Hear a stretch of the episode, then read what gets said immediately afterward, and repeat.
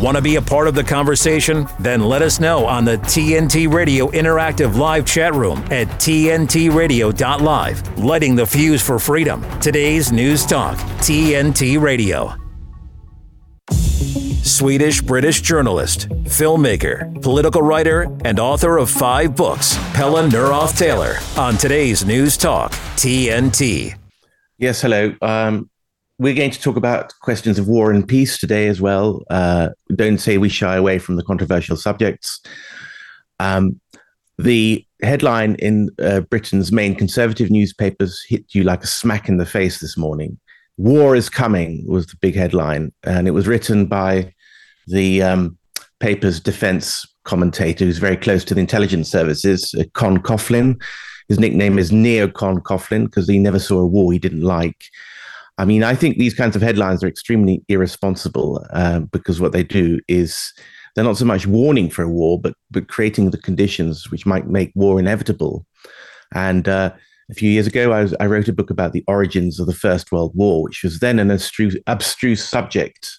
Um, you know, who cares what happened 100 years ago? But what we what I found was that uh, the conditions for the war did not arise out of nowhere, but uh, the kindling which was piled up before the fire was set alight by the assassination in Sarajevo in uh, June 1914.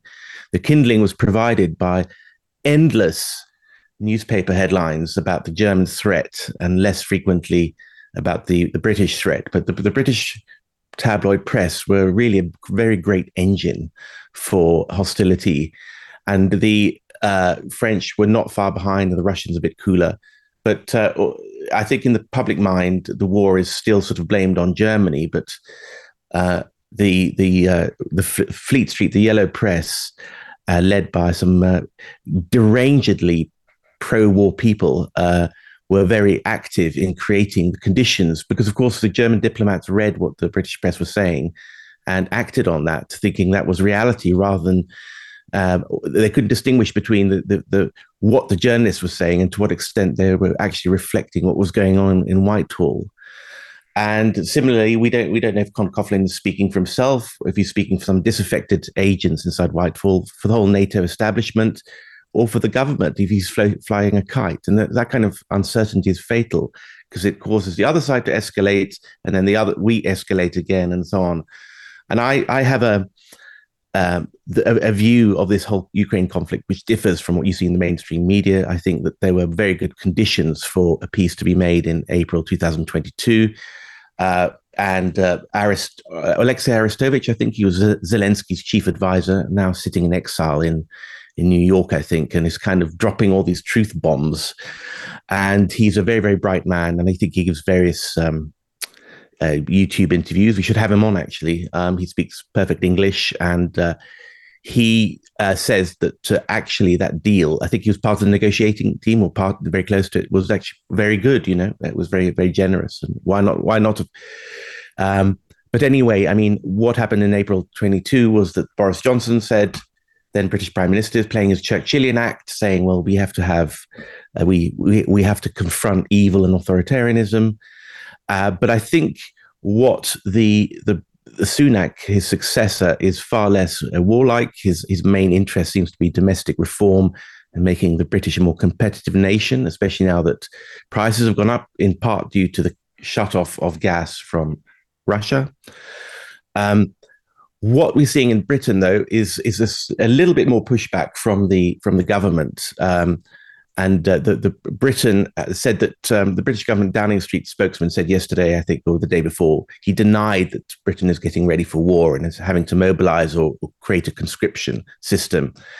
Interestingly, I spoke a few days ago about what's going on in Sweden, and there, this supposedly pacifist countries, the government is much more aligned with what the military are saying and doing, and. Uh, there's uh, various reactions to the sort of uh, uh, imminent warnings of a global war that's coming from the Swedish state media. Uh, some people are treating it as a gigantic joke, and other people are stocking up on batteries, on uh, noodles, and all the rest of it. And it's true that if you work for a state corporation or, or the civil service, you are getting sort of ominous warnings, and it, uh, it depends on where you are, as it were. You you you have to go for drills and the same sort of uh, very focused propaganda that was uh, spent on bringing immigrants to Sweden a few years ago. That machine, if you, that machine of propaganda and persuasion, is now devoted to to creating the conditions for uh, mobilization for a possible conflict in Sweden, which is going to be on the front line of any future war. Now, it sort of brings me on to my next, my first guest, called Arno Wellens, because uh, apart from propaganda, we can have compulsion, and compulsion through digital currency. Uh, we've uh, he's an expert in economics. We had a pre-interview uh, recently, and he told me the extent to which what is being trialed in Netherlands is a control mechanism of uh, a new digital currency, which in the brochures and the Buffett talks about preventing alcoholics from going to wine shops and only spending their benefits on on healthy foods. But of course, it can be used for anything. So if you if you're making a program like this or a war anti-war protester, you might find that your credit card doesn't work when you you, you next go to to your uh, to to the restaurant. You know, um, so uh, I, am very delighted to uh, welcome Arno Wellens, who's a specialist expert, a brilliant guy. After the break, this is TNT Radio. Clashing on the controversies. It's a woke society, and I am fed up with it. Today's News Talk Radio, TNT. In our pre-interview, Arno, you offered that kind of brilliant world-explaining uh, synthesis of what's going on in the world, which I love. Could you tell us what what is it uh, what's going on in the Netherlands with regard to this digital currency? Tell us from the beginning. You've got plenty of time. Oh, okay. Uh, yes, I was going to ask you uh, the, the, the, version of it because there's obviously several versions. Uh, central bank digital currency, CBDC, the reason to implement it in the European Union and henceforth the Netherlands, it is mainly driven uh, by uh, by the central banks. And the central banks in Europe, they have a, a huge problem because we are in a currency situation. We have a currency union that can't exist, that shouldn't exist. Because if you look at other countries, I checked it for Australia, for example, or the United States. If you have several states with the same currency, they need to support each other because you can have an adverse shock in one region and not in the other. And if, if you're in a currency union, you don't have the, uh, the, the tools. I was going to say military tools, but I mean monetary tools um, to, to fight inflation or unemployment, etc. For example, you can't devalue your currency, like the Italian lira, if that currency doesn't exist anymore. Uh, and in the United States, it's very simple, very reasonable that the richest states they pay up to 10% of their annual income to the union, and that's why you have a United States or a federal state of Australia, etc. But in in Europe, it doesn't work like that because we don't want to pay, especially the uh, just Arno, let's just uh, start I, I just realized I made a quick, quick calculation. Uh, if the euro cu- currency was introduced in 2002, that's a whole generation of people under 40 who don't who don't know that another currency than the than the euro. So what was the situation yes. before 97? I mean, we had national currencies. What, what what was Europe's economy like? Tell us tell us about the, the things that you could do, the flexibilities we had then that we don't have now. Oh, it's Oh, it's, it's a very simple example. There's other writers who've noticed this as well. What would happen um, if you were, were, to go to France every year as a child? I did it with my parents, for example, uh, on holiday. What you'd notice is that there's strikes in France. French people are really different from the Dutch. They will they won't accept anything. That they are much more likely to go on a strike, uh, demonstrate, etc. So if you go to France, lovely country, you see all these demonstrations, and they were asking for wage hikes and in the end they got it. uh, the problem is that it, that would make goods from France, like cars, Peugeot, Citroën cars, would make it much more expensive. As as a result, demand for those goods would decline, and hence the the value of the French currency would decline. So. In one year, you go to the to France. You have one guilder in your pocket, and you can trade it for thirty francs. Um, and you come back the next year, and for one guilder, you get thirty-three francs. So the, the value of the of French goods have gone down. However, expressed in fr- francs, goods have become more expensive. So you see so, these so to, currencies to, uh, to compensate for strikes. You have uh, Yes. The economy adjusts itself to compensate for the strikes. Higher wages, but it go, the currency goes down, so foreigners can still afford French goods, and France doesn't become exactly uncompetitive. Exactly, yeah. and, and now they've removed these all these local currencies, also in Italy, Spain, Portugal. But these people keep on striking. I love it, by the way, but but that's what they do.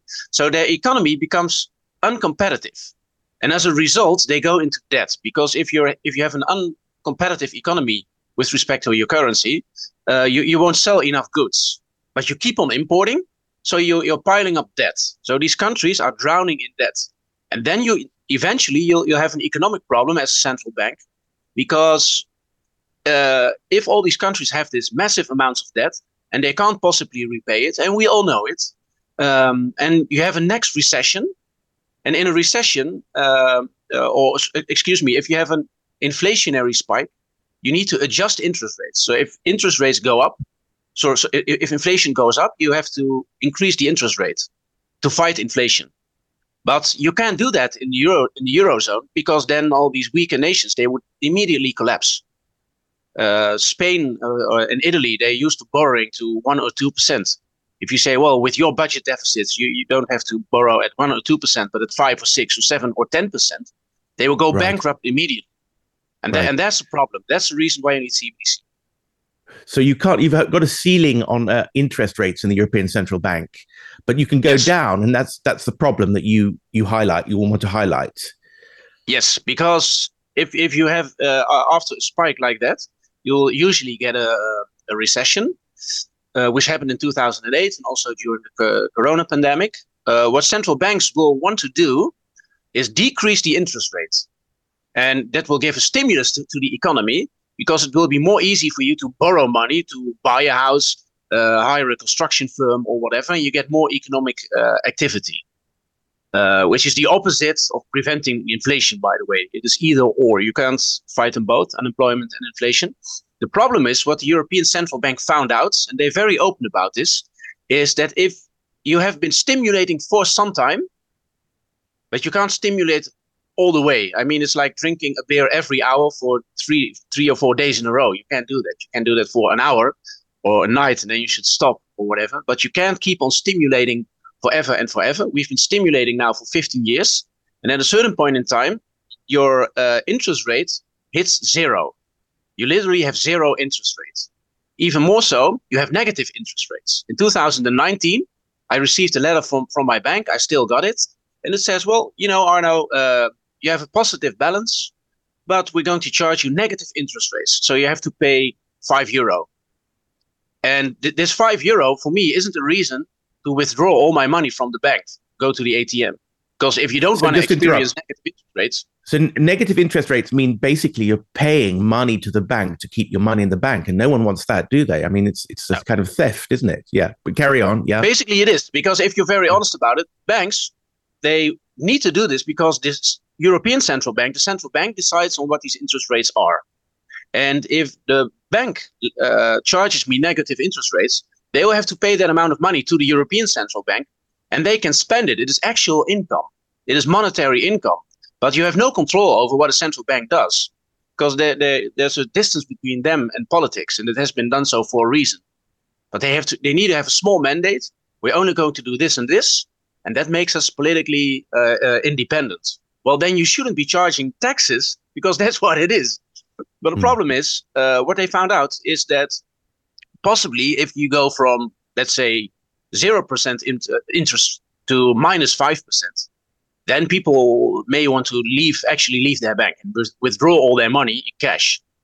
Uh, and then the stimulus from the central bank doesn't work. And it's called monetary policy transmission. That's the word that economists use for this. And it doesn't work because rather than um, than than suffering under these negative interest rates and going spending because that's what they want you to do. Uh, rather than that, you'll just withdraw your funds, and if you want to prevent that, you should abolish cash. Right. So what? what just to summarize, what you're saying is that uh, in a recession, central banks want to stimulate spending. So we give each other jobs by, by spending more money. Yes. And they're prepared to do that by having negative interest rates, which means that you're going to spend rather than keep your savings in a bank, because then you pay actually pay into the bank to keep your savings there. Yes. And the danger is it, people won't spend as the banks want you to do to keep the economy up, but will take it out in cash from ATMs and keep it under the bed, as it were, rather than yes. pay a. Right. Okay. Carry on. So, so you get so rid what of happens the ATM. next? yes, that, that's you what's get rid happening. of the. And, and yeah, people so, who, who can find it difficult to believe, what you could do is uh, uh, take a look at the long-term interest rates. So go back 50, 60, 70 years or so. For example, in Germany, uh, and what you can see that we are living in quite an extraordinary time because it used to be uh, you used to have business cycles. So sometimes inflation is too high, uh, then the central bank will raise the interest rates to fight inflation. And after a while, well, the, the central bank thought, well, right now we have to stimulate, so we lower the interest rate. It goes both ways. However, after the credit crisis in 2008 and the, the euro sovereign debt crisis in 2010, uh, we had such high amounts of debt that you could never raise interest rates again. So you get the, the strange situation that you go, you can go down, but you can never go up. And at a certain point in time, you will hit zero inflation, of zero interest. And economists call it the zero lower bound problem. And it is a normal problem. If you talk about CBDC, people will almost automatically say, oh, but that's a conspiracy theory or whatever. No, no. It's called the zero lower bound with respect to monetary policy transmission. You can't go below zero if cash still exists. So you get Right. rid of cash. Right. So because so so to avoid people taking their money out of ATMs and screwing up the beautiful plans of the central Uh, bankers, um, you abolish Yes, ATMs. monetary policy transmission. Yes, that's it.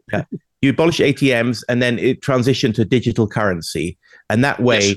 you can uh, have these negative interest rates and force people to spend. But of course, that introduces all these control issues. I mean, people are no no longer sovereign over their money. Can you can you move on to that subject now? And and Oh well, is that- absolutely. Because if you Yeah. think about it, yes, if you think about it, uh, in order for this to work, uh, as they say, you have a uh, there's two two solutions in terms of CBDC. So if you want to build a central bank digital currency (CBDC), um, you have two options, and one option is what they call the token-based solution. And the easiest form for a token-based solution, I've got it in my pocket. I think you have something like that in Australia as well, and it is a public transport card this is uh, you can't pay with cash anymore if you want to take a train or a tram in the Netherlands in Amsterdam. What you do, you buy this card, you charge it with let's say 50 euro. It's almost it's, like the same like the Australian dollar, put it one on one. Uh, you charge it, and now I can enter the, the tram. I check in, uh, but nobody sees where I have been. It's only in uh, in and out because it is an anon- anonymous card. If you come to Amsterdam, I could actually give this card to you. So this is Mhm. token based. If I lose it, if I lose this card, I will also lose the value that's on it. Uh, If you would organize CBDC in such a way, uh, then uh, then my privacy would be respected because you can Right. see that I charged my account or my card with 50 euro, but you don't know where where, where I've been. As a journalist, Right. I may want to talk to a police officer who tells me something about corruption or whatever. I mean, as a journalist needs to have a source, so I need to be able to travel around anonymously. The other option, however, is is an account-based system, as they call it. And in an account-based system, you don't have uh, a card that represents the value. It is literally like a Facebook account or a bank account where you uh, go online, you, you log in with your credentials, and uh, and there's all your your spending in one nice summary. Central banks will obviously want the account-based version because if they want to charge you with negative interest rates in order for you to start spending, you can only charge interest rates if you know what somebody's balance is. Hmm. And you don't know Right. what my balance is in a privacy respecting token based system. So Right, central right. banks have been very honest about this. Uh, look at the, the, the Bank of International Settlements, for example, 2021 annual report, page uh, 83. They just say, we want a token, we want an account based uh, system. However, if you have an account based system, that means, and that there's no cash, that it, it does alter your world and it does alter the relationship, you might say the social contract between government and people, because your privacy is gone completely. You have this one app on your phone, and we've seen it during, during the pandemic, that can also be used to shut down people's lives. You literally have everything uh, about uh, all my personal details are within j- this one app on my phone because that's where you're going. That's that's it's called the digital identity wallet. Mm. And in Australia too, there's there's also people. Can, can I just stop you for a second? Uh, well, well, actually, we're, we're a global channel, so I mean, we, uh, it's we're it's a global audience. Uh, but um, uh, Sweden actually, Sweden for once got one thing right during the pandemic. It was very libertarian, had almost no restrictions. Okay, that was great. So, so we were we had all our restaurants open and so on. But I under, but I understand that in France and other countries, you couldn't travel and spend your card too far outside your zone of habitation uh-huh. because is that right? Or they? I don't know if they only talked about it for future use or if they did. They didn't talk about it. Uh, what happened is you had you had an app on your phone, and if you yeah. wanted to go to a bar, you needed right. to show that you have been vaccinated. Right. Wow. And, and that, that, actually happened. And that concept, yes, it yeah. really happened. Right. Excuse me. And and that's the concept of the self-sovereign identity. And right. that's what we need to think about. And it is it is not just a convenient app. Oh, look at me. I have this convenient app on my phone. Nay, it completely changes the way that uh, you and your, your government interact. And it also creates tremendous fraud and crime risks, if you think about it. Because what you need to do is, uh, if you look at Arno Wellens, for example, that's me. Um, I have I'm a self-sovereign identity with attributes, as they call it. And an attribute might be have I been vaccinated or not.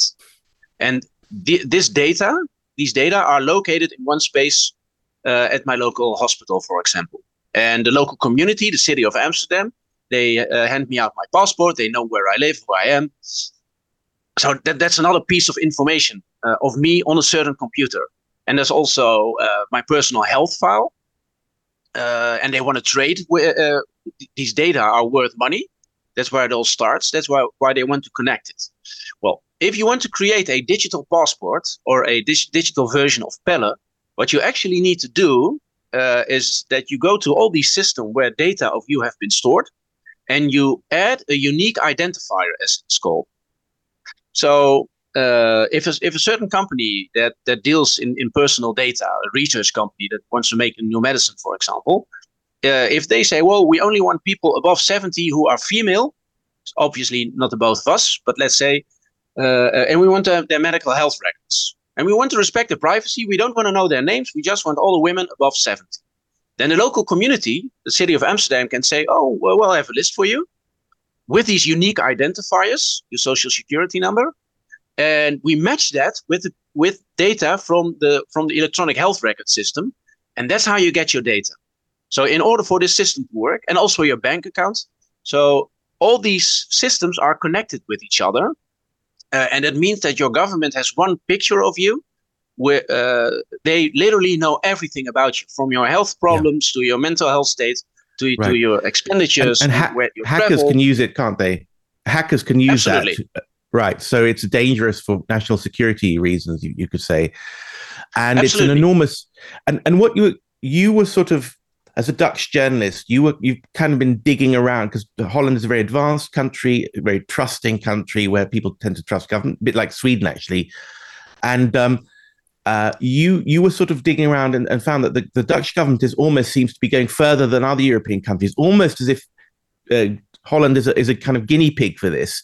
And then yes. I don't know. You, they literally you, say so. Yes and you created a, a, fuss. You're quite a famous journalist in, in the Netherlands, and they kind of retracted it, and you, you found it on on the Wayback Machine, which is this archive. Yes, yes. The internet yes, it forget, never really forgets. So, tell us what yes, happened it, there. It's really strange. Well, what, what happened is, is a number of things actually, and and now it becomes quite bizarre and a little bit dystopian. Uh, uh, what, what, happened is I, I, wrote several articles about it.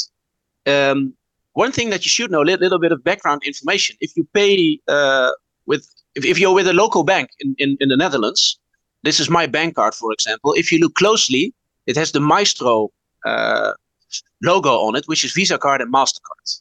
So in the in the 70s, these American companies they lay down all the infrastructure for for for banking uh, in the European Union, and now people say, well, we need CBDC because maybe uh, Trump will get back and uh, we'll end up with a fight with the Americans. Uh, problem is, if you have CBDC which is issued by these same banks, you still use this American infrastructure. Now, mm. these European banks, uh, including Rabobank, my own bank, what they've been doing is they have set up a new system for instant payments between European countries on a new uh, uh, uh system with, with new infrastructure.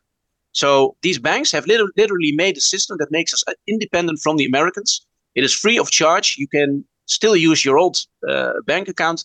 So my privacy is guaranteed uh, uh to, to the extent that it was.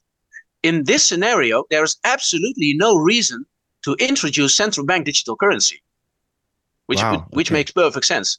There's Mhm. there's no logical reason to do it. Um, what happened is I wrote several article, articles about it. I said, well, if you do this, uh, your privacy will be gone. Uh, it will be used for monetary policy transmission, uh, and this money can be made programmable. For example, in, in the account based world, you as a person can be prohibited of spending CBDC you receive from your government, just spending it on alcohol, for example. So if the so the CBDC can be earmarked for healthcare Mm. and not alcohol. But then the government is actually in control of your spending. So just to And, uh, summarize so far, because it, it's quite technical uh, for us. Yeah, sorry for that. at least for me. No, it's okay. So what you're saying is is that your, your the Dutch uh, financial officials have actually found a system that is to your and most people's liking in terms of preserving autonomy and privacy. Yes. Except they're they're kind of sticking to the and you wrote and highlighted this and are trying to promote this, but this system is is still not received the attention it ought to, or people are still looking at the other bad system, the one that allows you governments basically to control all our spending. Is that right? Yes, yes, that's it. Yeah. You're, you're still pursuing CBDC for for no obvious reasons, and Mm, uh, okay. and the, the Dutch central bank and the European central bank they actually published articles saying, uh, well, CBDC. If you just have an academic discussion about it, let's let's put Mm. it that way. But right now, the, the there's quite a, a tense political debate, but a few years ago it was actually a technical discussion. What could it what could it look like? What what's what Mm. kind of system is it? And then the central Mm. bank issued a report and they said, well, because it is digital money, it is inherently programmable, always. Mm. So if you don't Right. want money to be programmable, Mm. it, it is it is like a tiger as a pet. Well, it might bite. Yeah, maybe maybe not, but it, it, it- there's an Mm. inherent risk. Uh, right. and I've used it in articles, and now people, also politicians, they say, well, that's a conspiracy theory. Money, digital Right. money will never be programmable. I promise it. Um, And they removed their own reports. The central bank of the Netherlands, they removed their own report. They said, well, we never said this. The stupid thing is that if you go to the Wayback Machine, to, the, to their own uh, website, you can still find the old report where it says, well, digital money is inherently programmable. Meaning Mm. that if you don't want programmable money, you shouldn't have CBDC in the first place. Sorry, just to summarize, because we're re- I'm really basic here. You you through your work, you've worked out there are two systems that are available for future of money. Yes. System let's call it system A and system B. System A is basically benign. System B is bad. What presumably most Dutch people value their privacy. You've created a Yes. debate about this in the Netherlands. Why is not public opinion pushing for your option A, the good option, and and kind of overwhelming the central bank officials and their evil motives?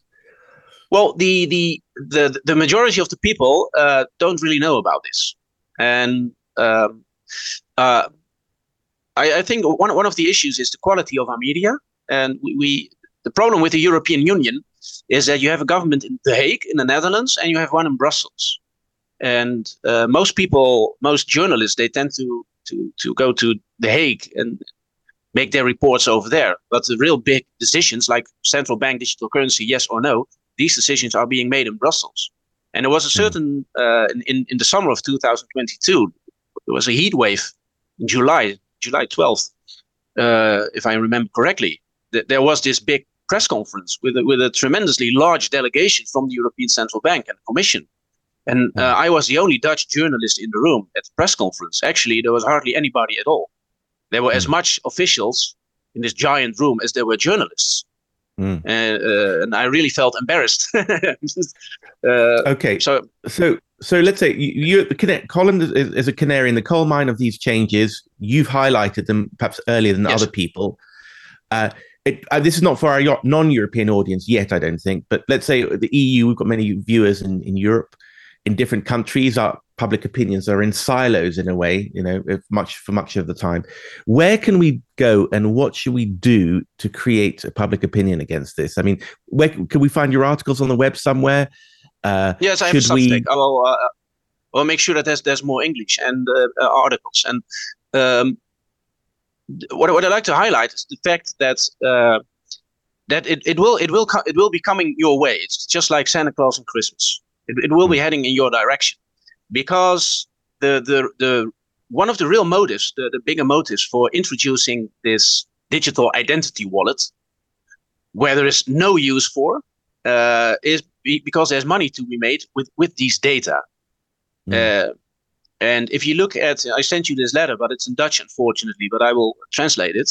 Uh, our own government has uh, has formed an opinion on digital identity, and they claim to have scientific reasons why they should do so. They say, well, our economy can grow thanks to digitalization, and they referring to a report from the World Economic Forum that says if we create a digital identity wallet, that will make it easier for you to make payments on impulse. So if you see a, an, an, ad on, on, Instagram, for example, a pair of new shoes that you don't actually really need, if you click on it, and right now it'll it'll take you about 20 seconds to switch to your banking app.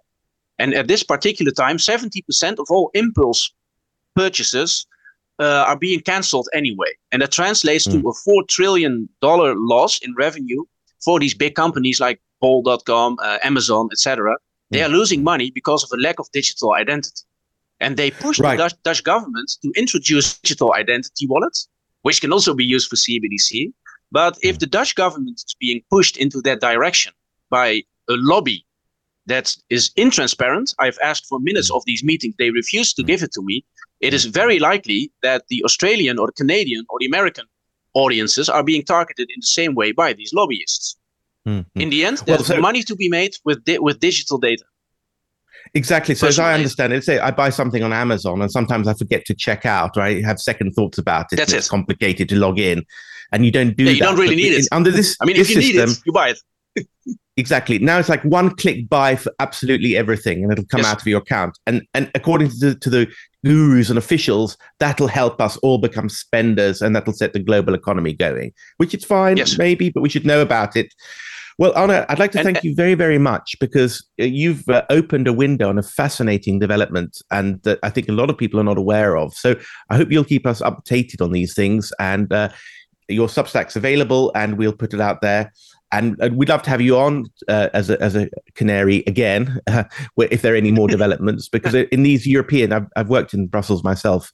Uh, the interesting things happen behind the scenes, and, and, journalists don't cover them. So thank you very much, no. and, uh, and uh, see you soon. Thanks, Arno. Bye. This is Thanks TNT Radio. TNT's Kate Shemirani. I'm of the, the belief that your body can totally 100% heal itself if you remove the offending things and you flood your body with what it needs. What do your dogs and your kids do when they get sick? They lie down and sleep, don't they? They don't want to eat. They get great big temperatures and they just want to rest. What do you think you're a special special snowflake? You're any different? No, that's you as well. But what do they want to do when you go to the hospital? I've seen it firsthand in the last couple of weeks. They're just going to serve you rubbish food, wheat, sugar, dairy, animal protein, tea and coffee, fluoridated, chlorinated, bromine, water, drugs, pharmaceutical, petroleum based drugs. Kate Shemirani on today's News Talk, TNT. The challenges our planet's animals are facing sometimes feel a bit heavy. The animals haven't eaten in a day, two days, they haven't drank anything, they're cold, they're dehydrated. As soon as we started our descent, everywhere I could see was mud. Just absolutely mud. You know, the country has been in prolonged drought for so long, it was like a tinderbox waiting to go up. Okay, very heavy. Each of us wants to be part of the solution, and we can be.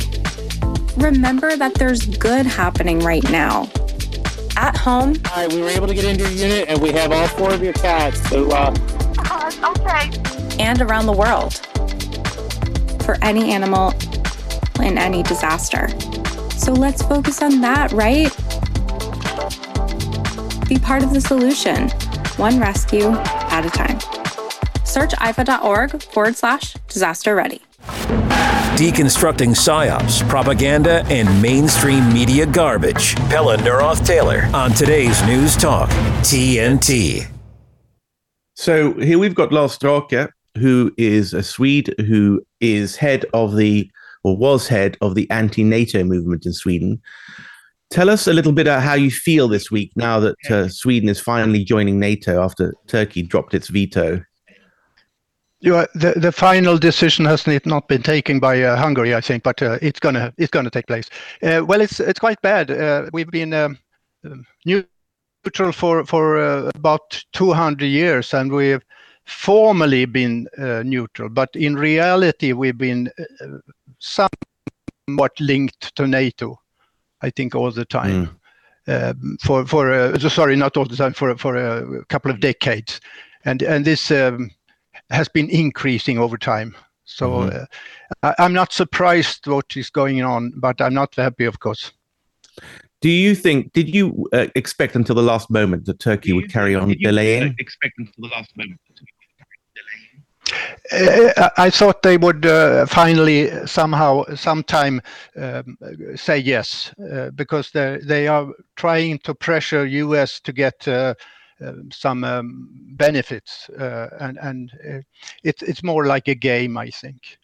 But I do mm-hmm. believe that uh, what what is coming up in the future, in the near future, is that um, NATO will split up and and Turkey will actually um, probably leave because they they have a different basic object um, um, well interests. They they they are not part of Europe as much as they are part of the Middle East and and uh, Asia. Mm. Um, what did you? I don't know if you heard the previous uh, interviewee, but he talked about um, uh, the idea that central bank digital currency can control people's spending. So if they go into to if they're alcoholic and they go into an alcohol shop, they are not allowed to buy alcohol. Just to take a, a very basic example, but presumably this can be this system can be reprogrammed. So if Lars Drake goes after this interview and tries to have a meal in the restaurant, he's banned from doing so because he said some bad things about Sweden and NATO. Is that does that sort of thing worry you? No. No. Not, not, not in the short run. Uh, there, there are some things which is which are going on today in Sweden, and that is that uh, public finance for NGOs uh, are being cut down, and then they refer to things that they think uh, that some of the people in those organizations have been pro Putin, and, and then they don't get any money, and they, this this things goes on. But I'm not afraid for my, uh, you know, being be mm. imprisoned or something like that. Mm. No. What do you think of the war scare that's going on in Sweden right now? Can you describe it to a global audience? Is it is it frightening? Are you the, worried the about it? The war scare. Uh, the, the war, the, well, you okay. know that. Yeah, that that is that is very serious. I think it's very serious because we had this conference uh, recently um, uh, where all the important ministers that had to do. I mean, prime minister, foreign minister, uh, defense minister, and so on, and the opposition leaders and and uh, representatives of uh, government organizations that relate to these things. Everybody talked about in a positive way about NATO. Nobody talked really or spoke against NATO, and and, uh, the the way the um, highest ranking uh, military officer, we call him ÖB, um, uh, the top guy sort of, and all these other guys, uh, ministers and so on, they talked about the threat from from Russia, and there is there is no military threat from Russia, and, and they yeah. are talking about we have to prepare for war now. It's really a scaremongering thing, and it's really uh, ugly, I think. Do you think Swedes believe this? Are they preparing for war, or do they treat it as a as a political maneuver? Uh, I think it's very mixed. Some get scared, and also children get scared. So because they hear this on the news, uh, so it it is serious. But I think most people don't take it very seriously. They probably think like things are going to be like before. So, so mm. the majority, I don't think, are scared, but there are large groups who are scared, and and they they are frightened. I mean, it's really bad, and there's mm. no reason for it. it. There's no threat to the only threat we have to Sweden is if we join NATO and have these uh, bases uh, that were have a, a, agreement to have with United States. Then we will be part of a threat to Russia, and then we mm. can get in trouble uh, if there is a, a major um, conflict coming up. Uh, but uh, Sweden in itself and Russia there's no there's no problem. So mm. do, do, you think um, NATO is planning to use Sweden as a p- pressure point on, on, on, on, Russia by basing aircraft here? I I, I live in um, Lossell, no, near quite near Såtenäs, F7, and there there are radio and the, helicopters. Uh, sorry. There are helicopter and aircraft noises all day and all night near where I live, which is in Western ah, Sweden, uh, near Sweden's top air base. Okay, okay. Uh, if you need uh, basis. Okay. okay, it seems as if uh, the uh, gremlins, who are obviously not yeah. anti-Russian, are trying to prevent. Uh, can you hear what I'm saying? Uh, all over. Right. So I'm, what I, uh, we're having is a is a is a um, bandwidth problem, I think, here with Lars trying to get through on uh, audio. Can you hear me, Lars? All right.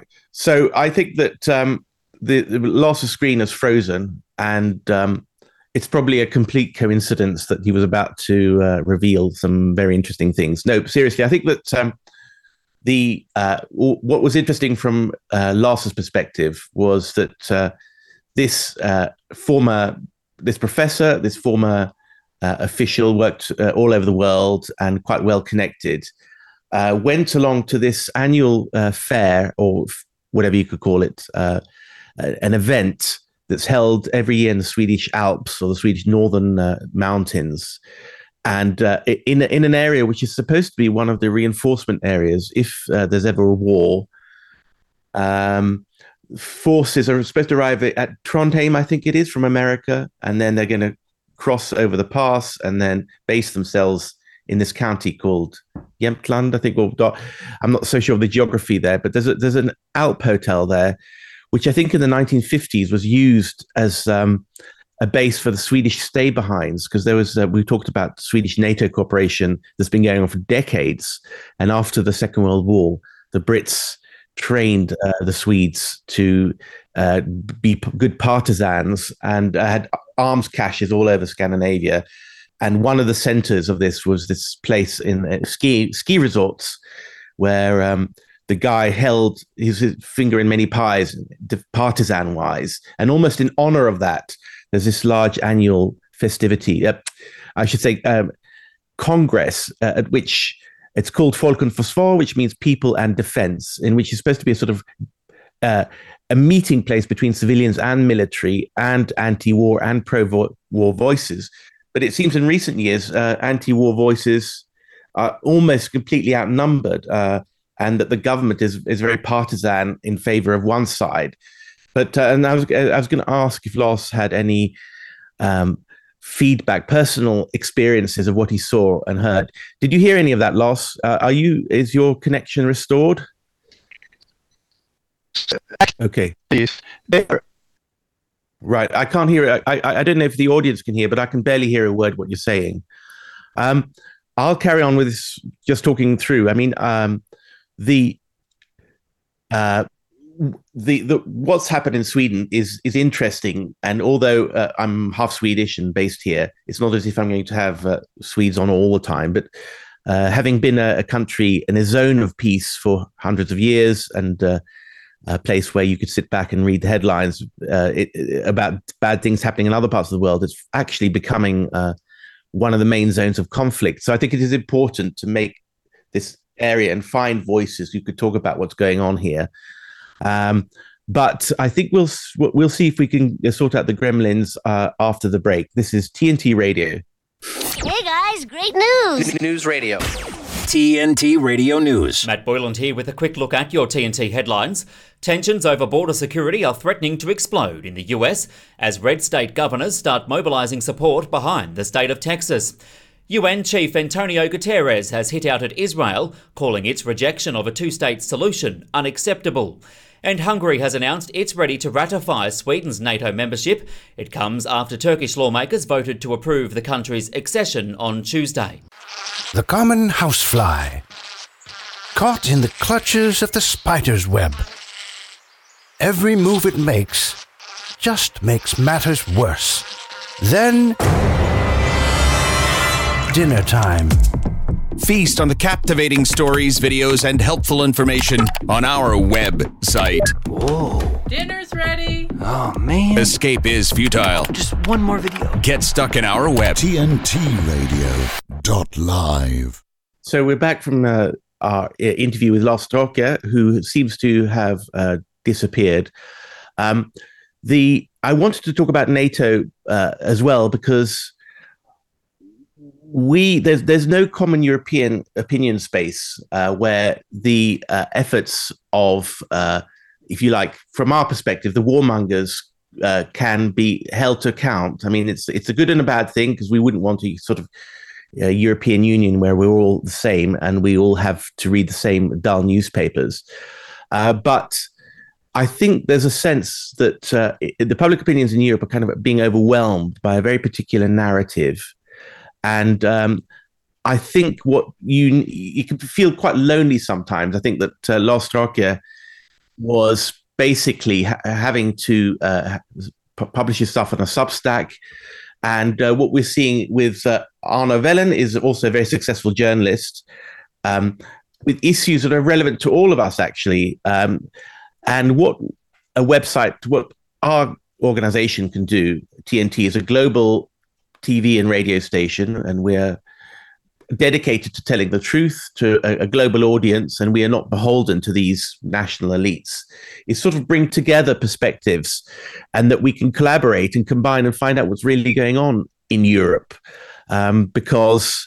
Uh, the um, as I said last week, lost uh, uh, uh Sweden and its NATO uh, conference. I think that uh, there, there's an, a minority in the Swedish military who probably since childhood fantasized about the, the, the, single enemy and they went through the military in the teens and then in their 40s and 50s and it's almost uh, it's a nightmare come true uh, but that's only their perspective. And i think they've quite successfully managed to persuade quite a lot of people in the swedish uh, military uh, p- political space.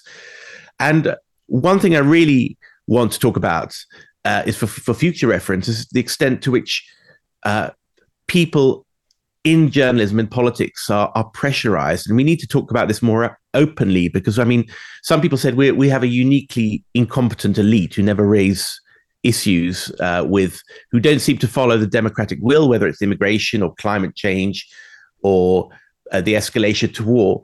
But I mean, we're living in a, in a cyberspace where uh, if even um, even Tucker Carlson, for instance, couldn't have his signal conversation with Russian officials secret because he was he's uh, this most secret way of communicating, which is a is an app that is much better than WhatsApp or, or Facebook, uh, had simply hacked or been uh, had a back window on it by the intelligence agencies. Now that is to stop uh, him t- from talking to the Russians, but you could also say, well, you could find out secrets if someone is having an affair or somebody's doing has some embarrassing photographs out there.